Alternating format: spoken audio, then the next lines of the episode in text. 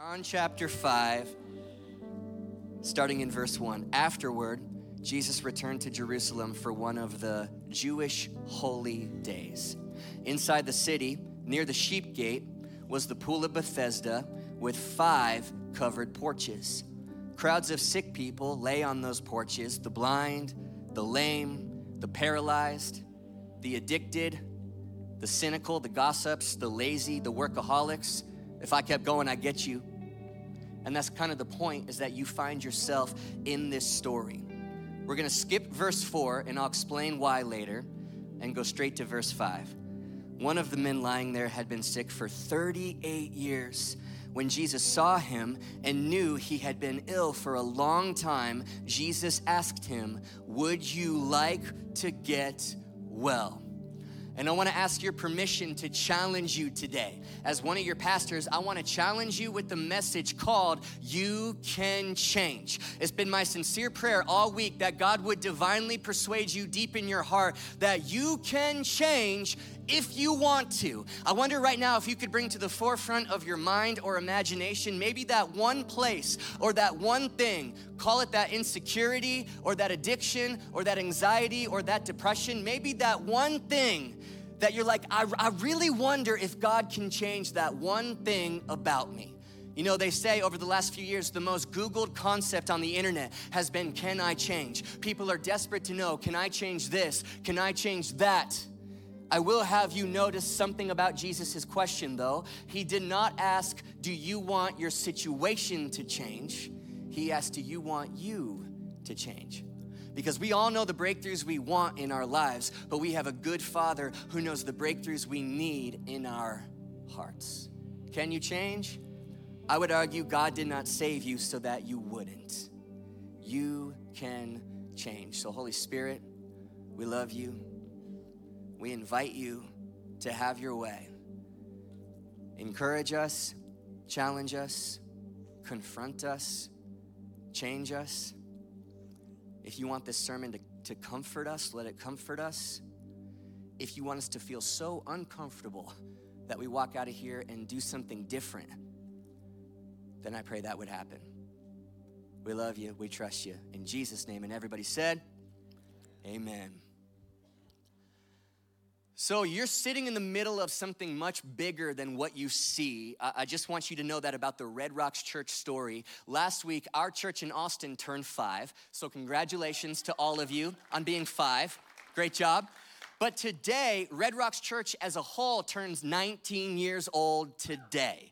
All right, so it started in Denver. In Denver, we have four campuses. We have a campus in Brussels, Belgium. We now have four campuses, GBB locations in different correctional facilities, three in Colorado, and now one in Texas. And now you're sitting in the middle of Red Rocks, Austin, our location in, in, in, Texas. And I say all of that just in case you didn't know, you should know, but also to set the context for this story because I go to Denver to preach at those campuses once or twice a month.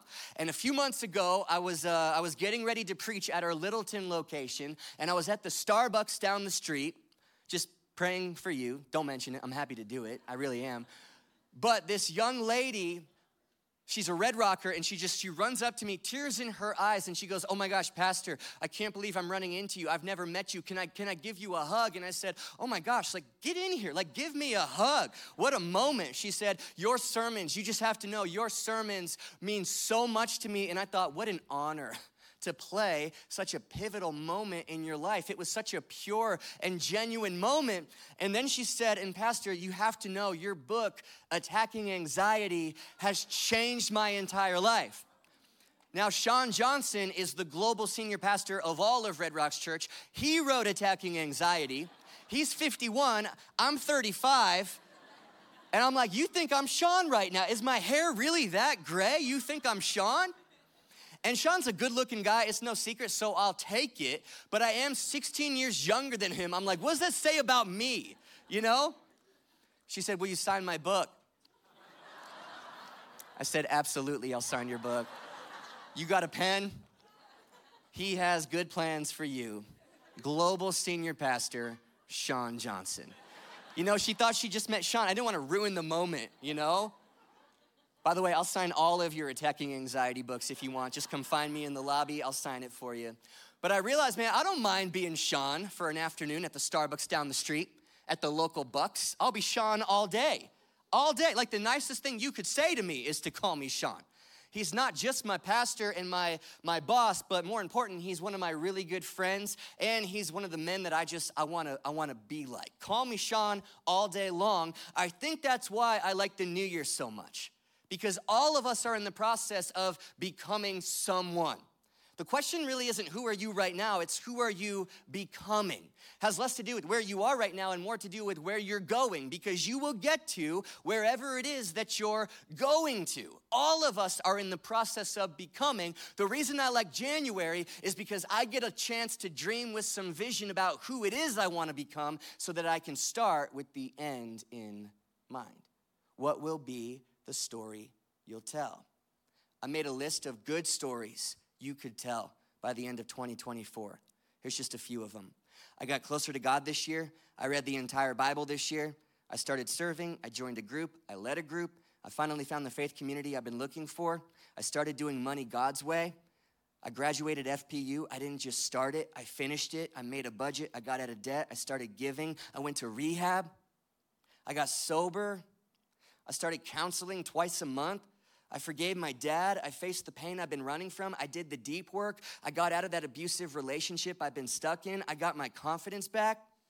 I learned a new language. I learned a guitar. I read 20 books. I lost 50 pounds. I ran 500 miles. I took my spouse on 25 dates. I memorized a new Bible verse every week, and now I've got 52 of them cemented in my heart for the rest of forever. I broke free from pornography. I spent more time with my kids. There are so many good stories that you could tell by the end of this year, and yet, on the, on the same, the, the different side of that same list, there is another list of bad stories you could just as easily tell. I'm falling out of love with my spouse. Life got too busy for date nights. I did not foster my faith. It died little by little. I walked away from the church. That story happens all the time. I didn't take serious my circle, my community, and the people in my life pulled me away from God, walked away from the church. It happens all the time. I still haven't taken that leap of faith. I know God has put on my heart, and now yet another year has gone by. I didn't forgive. I got more resentment in my heart now. I feel it. Still haven't started counseling. I smoked 365 packs of cigarettes. I ate 365 Big Macs. I'm less healthy. I got more debt. I'm still living paycheck to paycheck because I still haven't made a budget. I'm still addicted. I got a new addiction. I'm more addicted. And my point is if you can't be honest in church, you can't be honest anywhere. So we might as well talk about this because you know just as well as I do, those stories are easier to live than the good ones.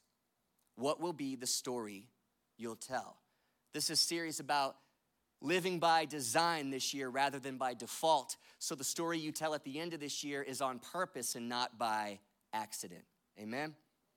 Over break, I read this amazing book by Donald Miller called Hero on a Mission. And this book just talks about the brilliance of story, the art of story. And he talks about a few of the different main archetypes of characters. And, and the, the three main archetypes in every single movie or you watch or book that you read are these. Number one, you have a victim the victim is the one who feels helpless, powerless, meaningless, and stuck with no way out. In any movie, the victim does not change, nor does the victim help anybody else to change. Then you have the villain, the one who makes others smaller by way of attacking, manipulating, discouraging, and ultimately destroying. And then you have the victor or the hero, the one who faces the challenge and in doing so is transformed into a better version of themselves, the version of themselves that can overcome the challenge. By the way, the hero at the beginning of any movie is insecure, broken, and crippled by a paralyzing self doubt. So if that sounds familiar to you at all, then that apparent setback might actually be God setting you up for the story He wants to write in your life this year. But what's interesting to me about movies is you have the, the victor and the villain both come from a background of being a victim. Both the hero and the villain have a backstory where something bad happened to them. But for the villain, they decided somewhere along the way, I'm gonna make as many other people feel the same pain as me as possible. The villain has Like Scar from The Lion King has a scar. That scar tells a story. Something happened that caused Scar to become the villain. That's why the devil is the ultimate villain of the story because he knows his end game is hell. And in the meantime, he's trying to take as many people as possible with him. But what's very interesting to me is that the hero or the victor oftentimes has a very similar background of being a victim in some way, shape, or form. Something bad happened. My favorite example of this has to be The Dark Knight, where the Joker and Bruce Wayne both have a story of pain as kids. One of them grew up to become the hero, trying to keep as many people as possible from experiencing what he had to go through, and the other one grew up wanting to watch the world burn. Here's why that matters all of us have each of these characters within us. You and me both have a great capacity to play the villain and the victor. To quote the Apostle Paul, you have the flesh and you have the spirit. You have Cain and you have Abel. You have a great capacity to build up, and at the very same time, you have a tremendous capacity to tear down. The villain and the victor living within you right now. How does that play out in life? Let's just get real with some examples for a second. At work, when your coworker gets the promotion and it's genuinely hard for you to celebrate them because of this scarcity, zero sum terms mindset that believes if they win, then I somehow lose, that's the villain whispering to you, live from me, live from me. It's the reason we gossip, because just for a moment, it makes us feel like they're losing. So just for a moment, it makes us feel like we're winning. That's the villain saying, Live from me. When you send that email, make that comment, have that conversation, and you, your, your motive is not constructive, but it's rather it's I will be heard. My point will be made. They will feel. You're not doing that from the victor within you. That's coming from the villain within you. It's like when you live your whole life and work your whole life to prove the haters wrong. You're not living from the victor. You're living from the villain, and the story you're telling is not one of purpose, but rather one of proving a great capacity to play the victor and the villain. And yet, at the end of the day, the real enemy to change for all of us is the temptation to stay the victim. So let me just be your pastor for a few moments because sometimes the same truth that offends the flesh is the very same truth that awakens your soul. Awakens your soul. Because this is human. All of us understand this. And when I say victim, I am not speaking of that incident that happened to you. I'm speaking of an identity that you've adopted. I'm not talking about a moment, I'm talking about a mindset. You understand the victim mentality has very little to do with becoming a victim and almost everything to do with your decision to stay. Like you want to stunt your growth this year, self identify as a victim, and you will stay the same all year, either because you don't believe you can change, or somewhere deep down in your heart, if you're honest with yourself, you don't actually want to change. Erwin McManus has an amazing quote. He says, We all tell ourselves a story. I'm too damaged to ever be healed. I've made too many mistakes to make something of my life. I just can't catch a break. I would have accomplished so much if others hadn't held me down. I'm not talented enough to do something significant with my life. I don't have enough money to create wealth. I'm the victim of an unfair system. I'm too young to take on so much responsibility. I'm too old to start over again. The self limiting stories we tell ourselves are endless. And that's why the question that Jesus asked this man was so good. Back to the story, this guy's been on his mat for 38 years. Then all of a sudden, Jesus shows up onto the scene and has the nerve and audacity to pull verse 6 on him. Here's verse 6 once again. When Jesus saw him and knew he had been ill for a long time, he asked him, Would you like to get well? I used to think that was the stupidest question in scripture. I don't mean to be offensive, but I'm like, they say there's no such thing as a dumb question. I'm like, Jesus, another miracle, man. You just pulled it off. The world's first dumb question. Do you want to get what what are you like what are you talking about? What do you mean? Do I want to? Like, what's the obvious answer, Red Rocks, when somebody shows up and says, Hey, do you want to change for the better? Do you want to heal? Do you want to get well? Um, yes, Jesus. Obviously. Next question, please. But look how this guy responds in verse 7 is so honest, and I love him for it. I can't. I can't, sir. I can't, the sick man said, for I have no one to put me into the pool when the water bubbles up. We'll get back to that. Someone else always gets there ahead of me. I can't. I can't. And the first thing you should notice is he has really good reasons. That's why I feel for him. That's why this is so tricky because everything he said was true. Uh, excuse me, Jesus, you got 12 friends. For 38 years, I've had nobody. I've had nobody to help me. And you come, you come talking, do you want to get well? Are you kidding me right now? Do you have any idea how hard life has been for me? Do you have any? I've had nobody, and absolutely everything he said is true. Just like every reason we would give God is completely true. Are you kidding me right now? Do you know how hard the last few years have been? You know what I've been through? You know that it wasn't me, it was the church that hurt me. It wasn't me. It was my boss who played the politics game. It wasn't me. It was it was them who who who said the thing. It was that person who who wronged me. You have any and everything that you would say is true. That's what makes this so tricky. Can I just validate that for you? I got no preacher tricks here. It's true. Jesus said, In this world, you'll have trouble. That's what you're experiencing. It's true, it's true, it's true, it's true, it's true. And it's for that exact reason that when it comes to that thing, I actually don't know that you really want to change because your reasons not to are too good. And this, man, this becomes your identity. People know me as, as this person. 38 years I've been right here. People know where to find me. This is, people ask me what happened and what's wrong. This is, I mean, and in order to get well, in order to heal, what if I told you people don't ask you what happened and what's wrong anymore? Do you believe you're worthy of a conversation that's bigger than what happened to you? You are, by the way.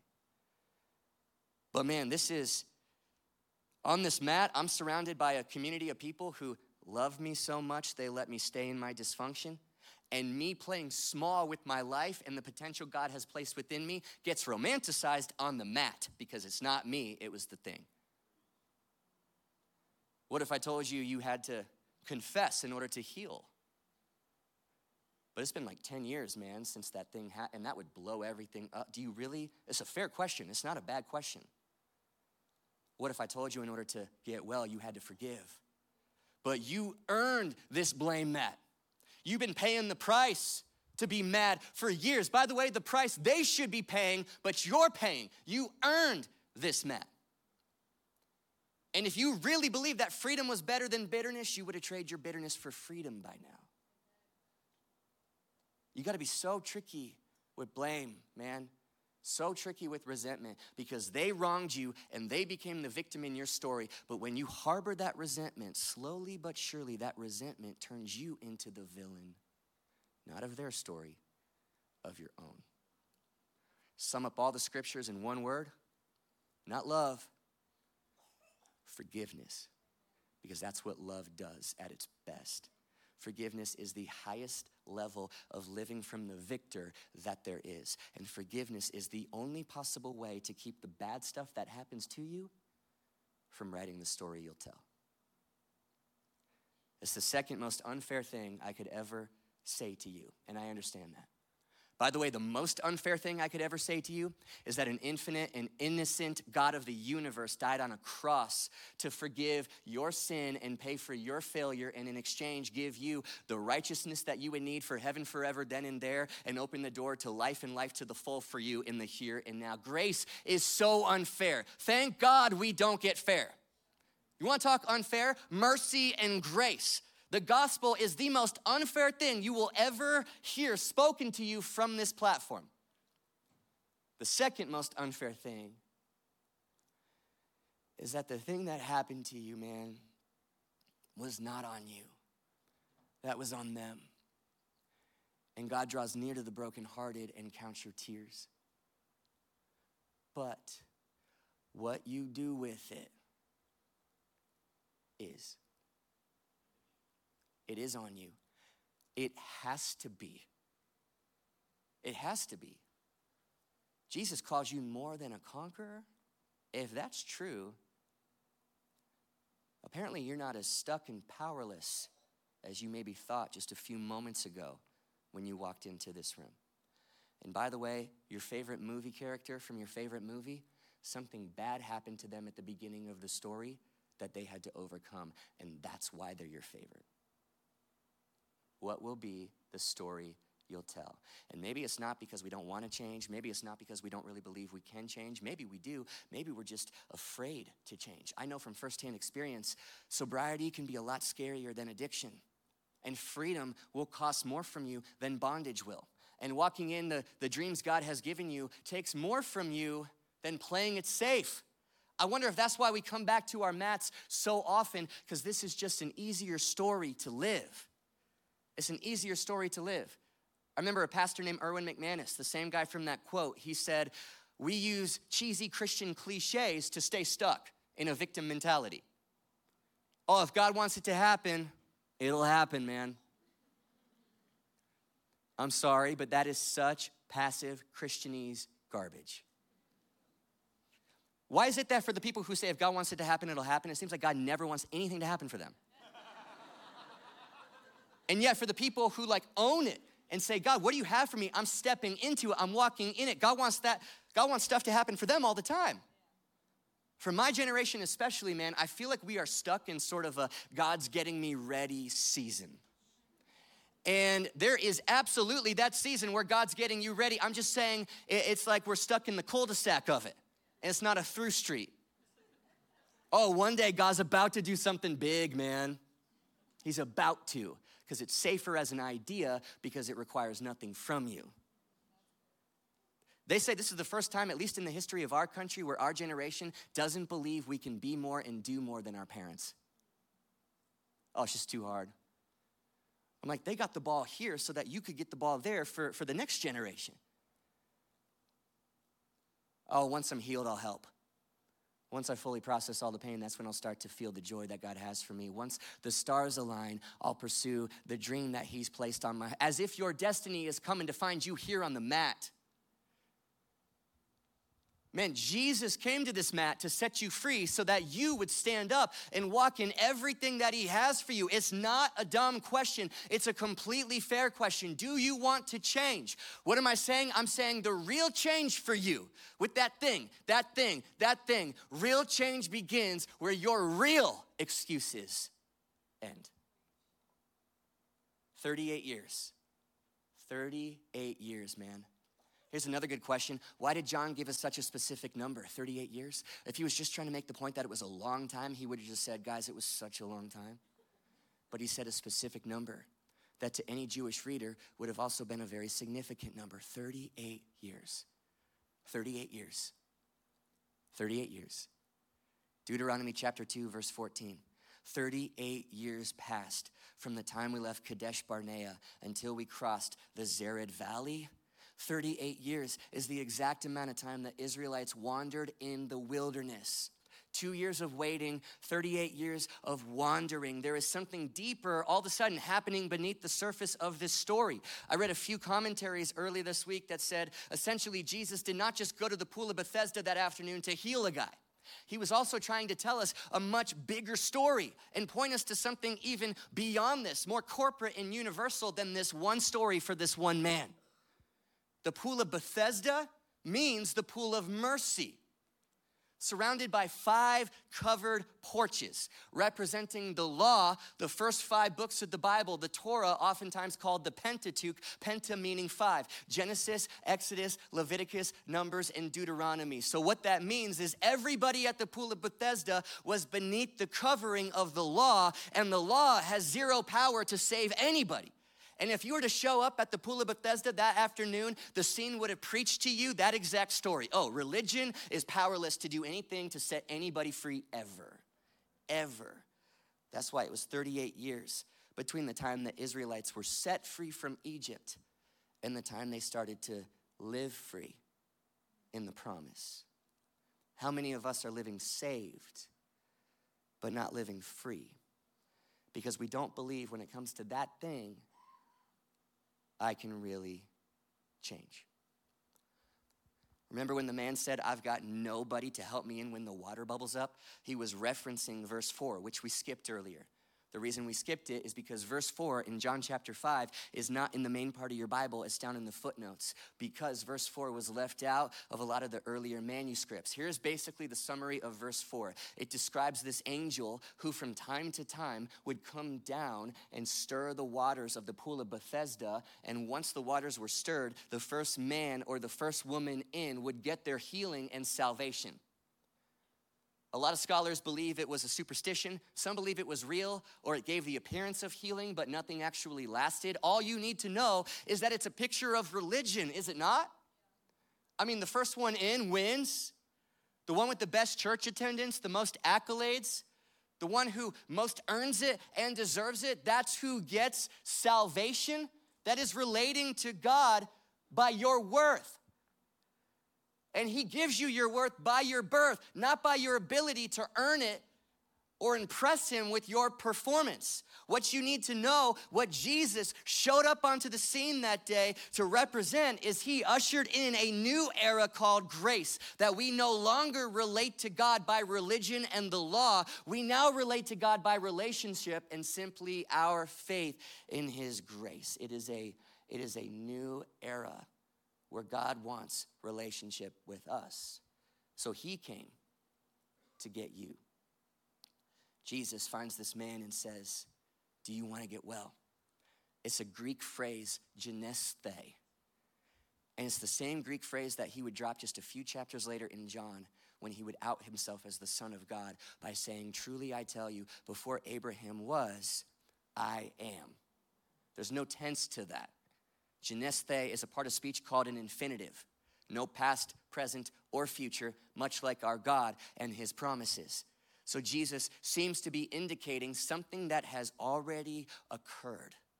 Before the foundations of the world, the lamb was slain. And essentially, what he says to this man is, Are you ready to change the story that you've been telling yourself? Are you ready, so to speak, to become who you really are in Christ Jesus? Jesus is the beginning and the end, which means Jesus sees your end from your beginning. That's why he will call you righteous and blameless while you're still addicted. Because he knows what you can be, he knows who you really are. He sees it and he calls you by that name now. That's why he'll call you more than a conqueror while you're still on this mat with a victim mentality. The blood of the Lamb is the power to change. And the Christian life is no static life, Red Rocks. It is a dynamic one. The only question is are you ready to stand up and walk in it? Donald Miller, also in that book, this is such a good question. I stole it from him, tweaked it a tiny bit. It's on the screen behind me. Here it is. If a movie was made about you this year, what would it be called? I got so many funny answers, I just can't give them in here. the hangover, clueless, he's just not into you. Let's move on. my movie from last year, if last year of my life was made into a movie, it would be called You Can Change. A few months ago, I preached to you guys the most vulnerable sermon I've ever preached called Drug of Choice. I talked to you about a nine year prescription pain pill dependency that I walked in. And I, I remember calling Sean global senior pastor, Sean. And the day before I preached it, I was like, dude, how honest should I be with everybody? Because I don't want to give the church reasons not to trust me as one of their pastors. And he said, dude, you know the drill. When it comes to vulnerability, it's so easy for preachers to be real about struggles from 15 years ago. And the worse, the better 15 years ago, because look what the Lord has done since. But what about today? He said, permission to be broken in front of our church. And I found out firsthand authenticity actually gives people more of a reason to trust you as one of their leaders. I have never received feedback like I have from that message, but I learned something last year that I would not have said a year ago at this time. To say you can change. I might have said it about you because I'm polite and I, I really believe that, but about me with that thing, it was last March, coming up on a year that I made a decision if this is going to change, it has to be now. That sort of desperation might be the best thing you could possibly feel walking out of church today. Not comfort, desperation. It has to be this year. It has to be now because I'm telling a different story. We overcome by the blood of the Lamb and the word or the logos of our testimony. Well, here's mine you can change because God can change you. Now, it might take fighting, it might take apologizing and confessing and forgiving and counseling and then some more counseling. But you can change because God can change you. And I thought back to last year because that was March that that happened. And I had tried so many times to walk away from this thing on my own. And it just, I got tired of failing at it. And God directed my attention back to last January. We did 21 days of prayer and fasting last January, just like we're doing now. That is accessing the power to change. It's the same concept as giving God the first 10 minutes of your morning, the first 10 cents of every dollar, the first consideration of every decision that you make, the beginning of your year. He just blesses and supernaturally supercharges the rest of it. And I learned what you can't do with willpower, you suddenly can do with God's power. You just need to access that power to change. And I know I would not be giving you the same testimony if it weren't for 21 days of prayer and fasting last January. I'm positive about that. And so I want to challenge you once again and invite you into this. We have a QR code with tons of resources. If it sounds intimidating, we make it so approachable with baby steps to start. If it sounds challenging, it's supposed to be by design, but you can do tough stuff. You're made to do tough stuff. You are. Fasting awakens something in heaven that demands a response.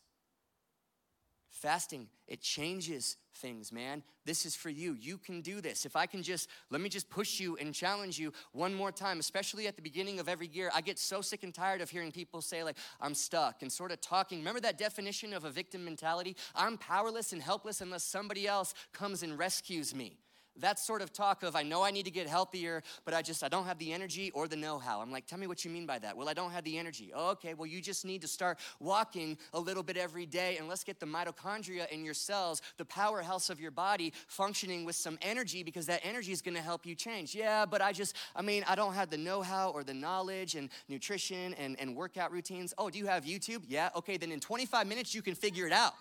You're not stuck.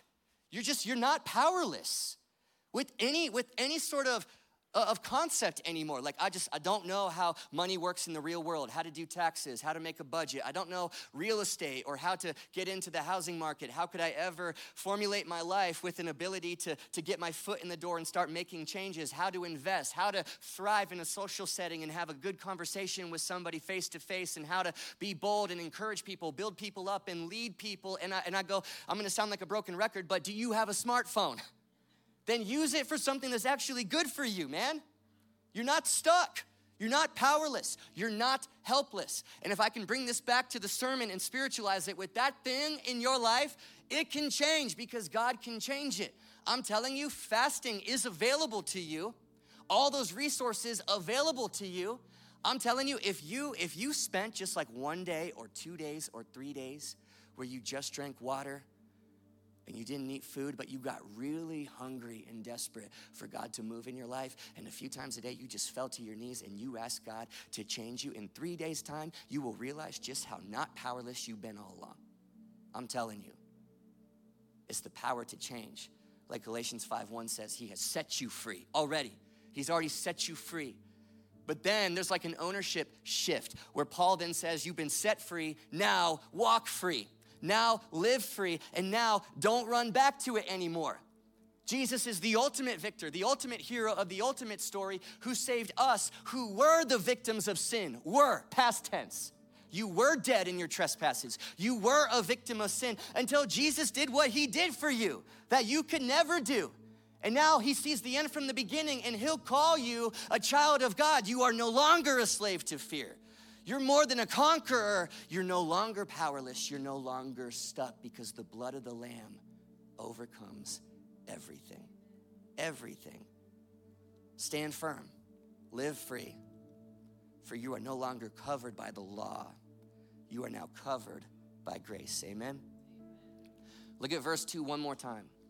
The seemingly most boring verse in the story. Inside the city, near the sheep gate, was the pool of Bethesda, with five covered porches. The pool of Bethesda means the pool of mercy. Five covered porches depicts a scene that is covered by the law, which is powerless, religion that is powerless. The sheep gate is where the sacrificial animals were brought into the temple to atone for sin. And so Jesus shows up to the pool of mercy covered by the law to fulfill it through the sheep gate. He himself, as the ultimate, perfect, spotless Lamb of God, who would die the ultimate sacrifice once and for all in order to perfect some very imperfect people like this man, like me, and like you. And I just picture Jesus. He goes straight for this man. And by the way, this guy, I promise you, he's thinking if there's one person on this planet God doesn't see, it's me. If there's one person God doesn't love, if there's one person God can never use or call his own, it's me. And Jesus showed up, stepped over every one of his real excuses, and went straight for him. So if you feel any of those things, Jesus is coming for you today. He's coming for you today. And I picture him kneeling by this man and saying, You see this water? Everything you think you're gonna find in it, it's not for you. And this mat, where you find your identity and everything familiar, I wanna be that for you. I'm your salvation. I'm the living water who came to you because you could never get to it. And the final verse, verse 8. Then Jesus said to him, Get up, pick up your mat, and walk. At once, the man was cured. He picked up his mat and he walked. He did not just stand, he moved, he changed. I love how the Bible says, at once he was cured. To me, he stands up in a moment. This is a picture of salvation. Salvation happens in a moment. You put your faith in Jesus and his grace to save you. It has nothing to do with what you did and everything to do with believing what he did for you. And at once, you're saved. At once, salvation happens. It's like Jesus said, stand up and become who you really are by the blood of Jesus. But the news doesn't stop there. It's like Jesus whispers, and now walk in everything I have for you. Become who you are positionally in Christ, and now start living by everything you are practically in Christ. There is a person you already are, and now you're learning to live like it's true. I see the end from the beginning. I know who you really are, and I'm calling you that name now. So, with that new name and new identity, follow me. In other words, your breakthrough is here. If you've been praying for one, stand in it. And your breakthrough is still on the way as well. Walk in it. Saw another sort of cliche, Christian cliche on a poster at Hobby Lobby last year. And uh, Christians aren't perfect, just forgiven. It's postable, it's cute. There's a lot of truth to it, especially the imperfect part. But just forgiven? So you're so you're just forgiven then? Hey, this time next year, 5 years from now, I'll be I'll be right here. Same old prayer requests, same old struggle as I had 5 years ago. I, know, I know healing's for me. I know there's more for me, but I, refuse to, I refuse to forgive. I refuse to confess. I refuse to repent. I refuse to make war against that thing. The same generational curses my parents passed to me, I'm passing to my kids, but I'm forgiven. We're all forgiven. I'm not downplaying forgiveness. It is the most beautiful gift from the most epic sacrifice in the history of the universe. But it is not your finish line, Christian. It is your starting line. And the grace that saves you is the same grace that wants to sustain you and change you. Can you change? Not just can you change, you must. You should. You're called to. And I believe by this time next year, that will be the story you tell is I can change because God can change me. Amen? Guys, will you stand? I just believe there's a maybe a lot of people in this room, maybe watching online, GBB, and today is your day. The Bible says today is the day of salvation. And you've never just given your heart and your life to Jesus, and he he just like he had an appointment with this man 2000 years ago, he's had an appointment with you and the appointment is today and it's right now. He's been beckoning you. He doesn't want religion, he's after relationship. There's no catch to this. You simply just say, "God, Jesus, like forgive me of my sins. I give you my heart." I believe by faith in your grace. Make me new, heaven forever, then and there. And I want to walk with you and do life with you in the here and now. And immediately, scripture says, it happens immediately. And if that's you, I want to invite you on the count of three to be bold and raise your hand and respond outwardly to a decision you're making in your heart. Number one, God loves you so much and you'll never be the same. Number two, your heart's beating and it's not because of a sermon, it's because the maker of the universe wants you to meet him today. This is your day. Three, just be bold and raise your hand. Today is the day of salvation. Raise your hand so I can pray for you. Amen. Let's go, you guys. Let's go. Let's go. Let's go. Let's go. Come on. Let's go. Red Rocks, let's make some more noise than that because heaven's getting more crowded as we speak. Everybody online, ladies at GBB, all of you who just made that decision, congrats on the greatest decision that you will ever make. Let's go. And then for the rest of us, man, like today is the day of salvation. I just believe with all my heart. For our church, this could be for a lot of us the year of rededication, a passion you haven't felt or walked in in far too long something that you've just, that chapter you've been rereading for far too long. This is the year of turning the page. This is the year uh, uh, of getting serious about it, of fasting, of praying, uh, of praising Him with some desperation, of approaching the throne of grace with confidence in just a minute. This is your year. What if I said, like, it has to be this year, man? There is a grace on 2024 for change in our church. It's yours if you want it. Do you want to get well? Do you want to heal? Do you want to walk in freedom in everything that God has for you? Because I'm telling you,